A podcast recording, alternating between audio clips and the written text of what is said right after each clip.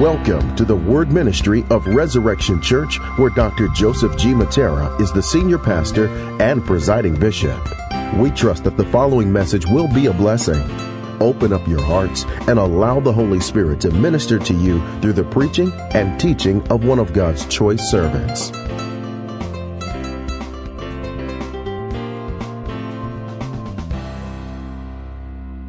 Hey, that was some great worship. We're really excited that we can break the bread of God's Word together. Today, we're going to continue talking about snapshots of Jesus in the book of Isaiah, and we're going to talk about the, conf- the uh, paradox or contradiction of the Advent. The Advent, of course, is the first coming of Christ. There'll be another Advent, his second Advent, his second bodily return, we all look for anxiously. So today I want us to see how the Old Testament depicts Jesus both as a lowly servant, but also as a coming king in various scriptures talking about his advent. Uh, and so when Jesus came, he did quote from the scroll of Isaiah. Uh, we find that in Luke chapter 4. We also find many quotes from Isaiah throughout all of the Gospels. And Isaiah is a key person to understand, a prophet who had a messianic vision and a messianic taste even before Christ came, and he preceded Jesus by uh, almost 800 years. So both Isaiah and the book of Psalms will give us a great depiction of who Jesus is prior to his coming, why he came, and then why he's going to come back the second time. The following Isaiah passage from Isaiah chapter 40, verse 9 to 12 gives two aspects of the Messiah, which often confused Jewish people because they were looking for a conquering king. Some were looking for maybe someone who was more of a shepherd and uh, you know a suffering servant. So they didn't know if it was going to be two saviors or two messiahs. Uh, but of course, Jesus came as one person who fulfilled everything. Isaiah 40, verse 9 it says, Go up onto a high mountain, O Zion, bearer of good news, or herald, or preacher of good news. So there he's talking about the gospel. Lift up your voice with strength, O Jerusalem. Again, herald or preacher of good news. Lift it up, fear not. Say to the cities of Judah, Behold your God. Behold, the Lord God comes with might, and his arm rules for him. Behold, his reward is with him, and his recompense before him. So you think there that the Lord is going to come as Messiah, ruling with an iron fist as king, but then look at the explanation for it. He will tend his flock like a shepherd. He will gather the lambs in his arms. He will carry them in his bosom and gently lead those who are with the young. So it seems as though the Gospels depict the second part of that. Jesus said, I'm the good shepherd who lays his life down for the sheep says, My sheep hear my voice and they know me. It seems like this second part of Isaiah was who uh, appeared in the first advent, but we also know Jesus is coming a second time, not to save, but to judge those who rejected him. Uh, when we look at Isaiah chapter 6, which is a contrast from the next chapter that we're going to talk about, we see how Isaiah had an encounter of the vision of the glory of God. He was taken up into a heavenly council, a worship experience with seraphim, cherubim, and thousands of angels worshiping before God. And it says that the train of God's robe filled the whole heavenly temple. And the angels were crying out, Holy, holy, holy. So this is a vision of the exalted God, the exalted Christ.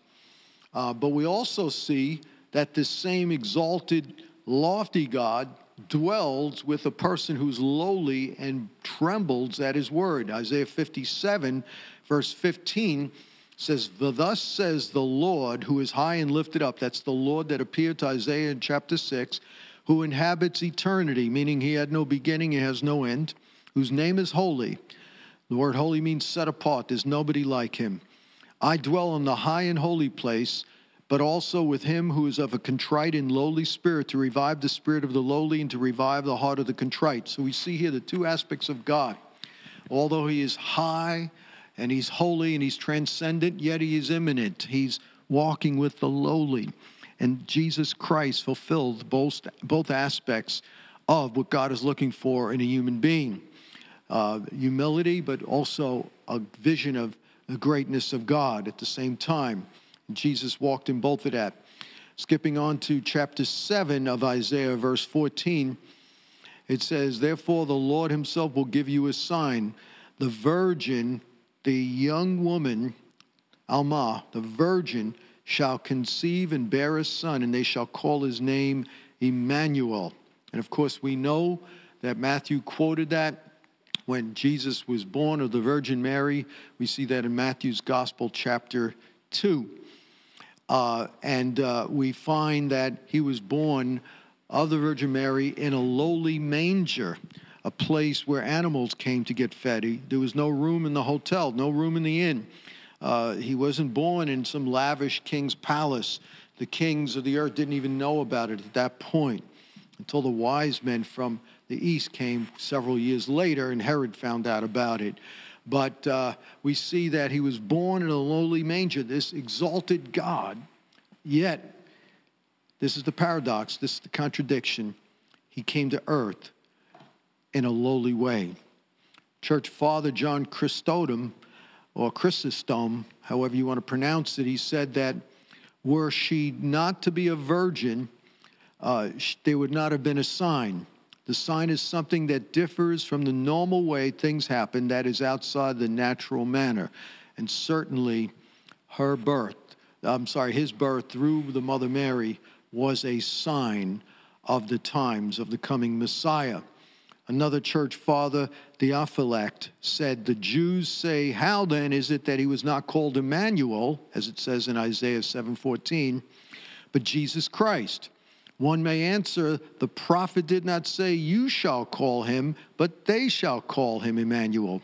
That is, the events and deeds of Jesus' life will show that he is God and that he keeps company with us, even though he's God. Emmanuel, God with us. God, the exalted one, with us. That's what Emmanuel means. Holy Scripture gives names that are derived from the events of one's life. Wow, powerful. Then we see this same Messiah who is born in a, in a, in a lowly way, in a manner unlike a king, unlike the king of the universe, in a manger.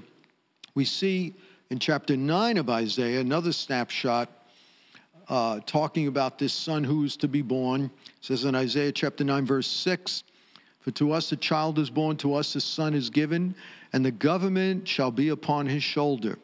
And his name shall be called Wonderful, Counselor, Mighty God, Everlasting Father, Prince of Peace.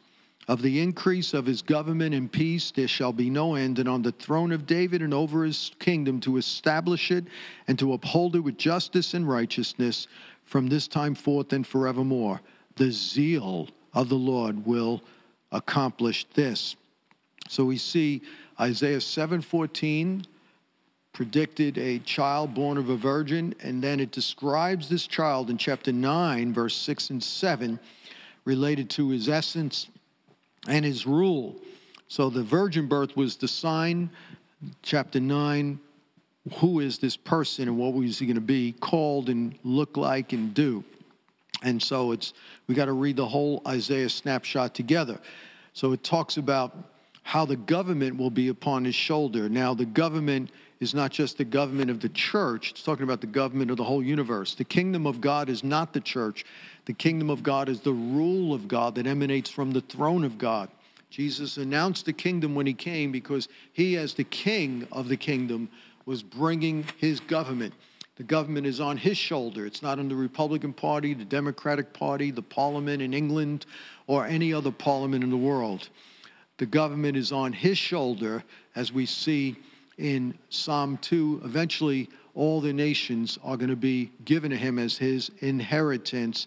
They already have been given to him, but eventually he's going to rule over them in person.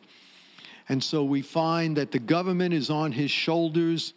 And uh, thank God the government is really ultimately on his shoulders because humanity has shown over the course of thousands of years that we only know how to mess things up when we try to rule ourselves. We have demonstrated that we cannot rule ourselves properly. And wow, has that been shown in the United States in the past several years uh, with all the infighting in the government uh, between the two parties. And it also says about this son that he will be called Wonderful Counselor. Jesus is the perfect counselor. He's not just a counselor, he is the wonderful counselor. And we could always count on Jesus to guide the church, to lead his sheep.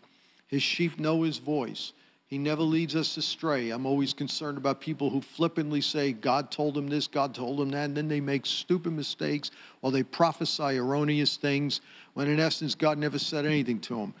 Jesus is the wonderful counselor. He doesn't just give advice, he tells you what to do, and his will and what he says is perfect, and it never falls to the ground.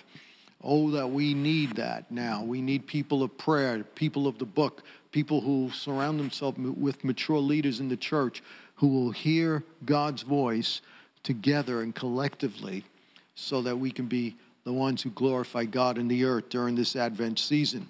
He'll also be called the mighty God. The word mighty God in the Hebrew means El Gibor, means the champion. He is our victor. He is the one who defeated the Satan, typified when David defeated Goliath. He is the one who kills and defeats all the adversaries of the Lord.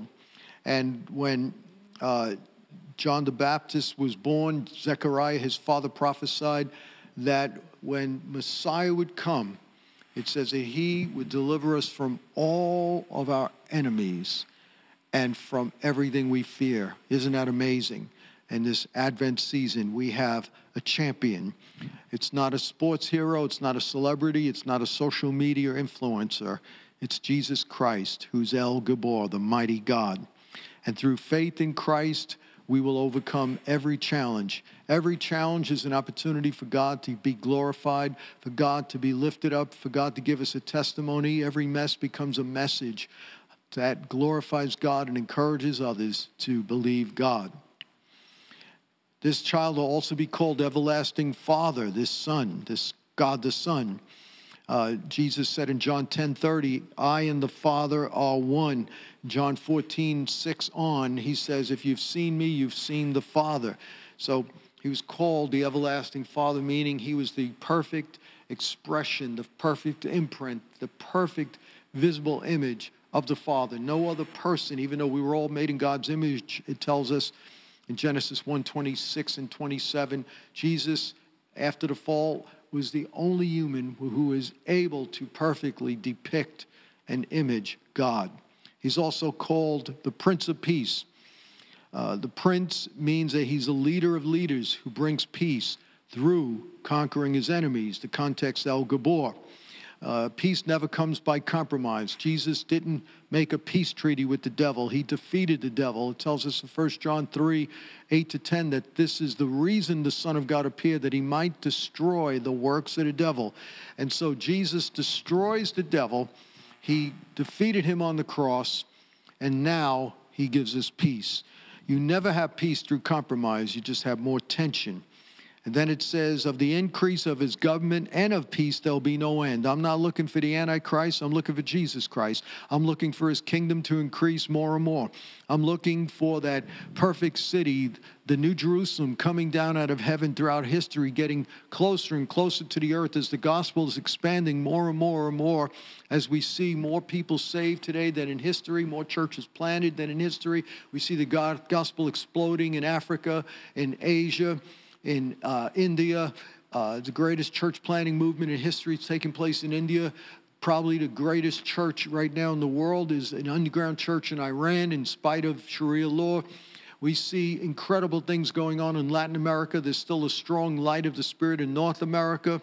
Uh, uh, we see the church declining, unfortunately, in Western Europe, but everywhere else in the world, it's expanding. Why? Because the increase of his government and peace, there'll be no end. I'm not looking for apocalypse. I'm not looking for apostasy. I'm looking for glory, for revival, for awakening, for God to do greater things. The latter will be greater than the former. And so it talks about how his government will constantly increase. There'll never be a time when Christianity dissipates and uh, doesn't come back even stronger. it says, uh, So there'll be no end of his government on the throne of David and over his kingdom to establish it and to uphold it with justice and with righteousness from this time forth and forevermore. The zeal of the Lord will accomplish this. Uh, and so we see here that this kingdom that Jesus came and announced was the continuation of the throne of David. So we see that connection with Israel, uh, with the people of covenant of the Old Testament. And that will never end. Even in Revelation 22, we see how uh, there is a, uh, the gates of the new city will be the names of the 12 tribes of Israel. So the church in Israel will always be connected together as one body and one church. Uh, and we see that Jesus is establishing and upholding his kingdom with justice through his zeal. God is continually filled with passion. He's always exuberant. He's always excited. He's always filled with strong emotion. And what he wants to accomplish will be done. No matter what political parties in power, no matter what your world looks like right now, my hope and trust is in Jesus of the increase of his government and peace, there will be no end. So instead of looking at what's going on in the news, look at the Word of God and see who's really in control. So as we close this, we understand that this is the story of Advent. This is the time that we're celebrating in Christmas. It's a lot more than just giving gifts to each other. It's a lot more than just the baby Jesus being born in a manger. It's about the one in whom all of human history, God's whole kingdom and government and reign, centers around this man, Jesus Christ. In closing, do you know Jesus? Do you want to have a relationship with God through Christ?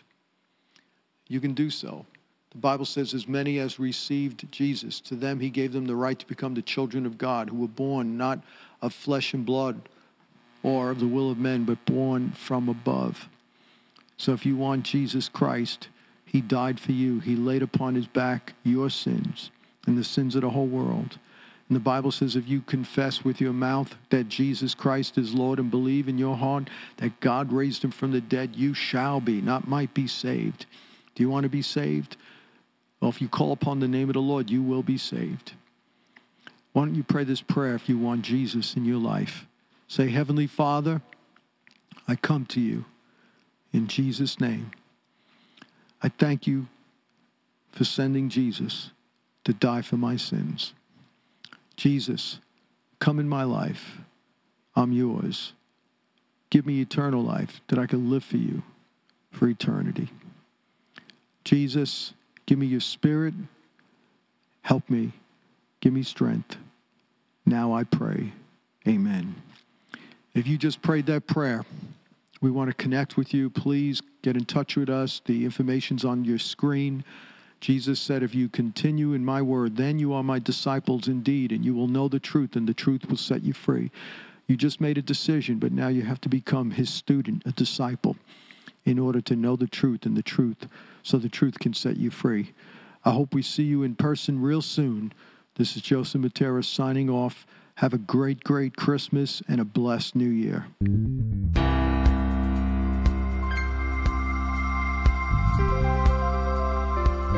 We trust that you were blessed. For more information regarding our church, please go to our website at www.resurrectionchurchofny.com or call 718 436 0242 extension 0.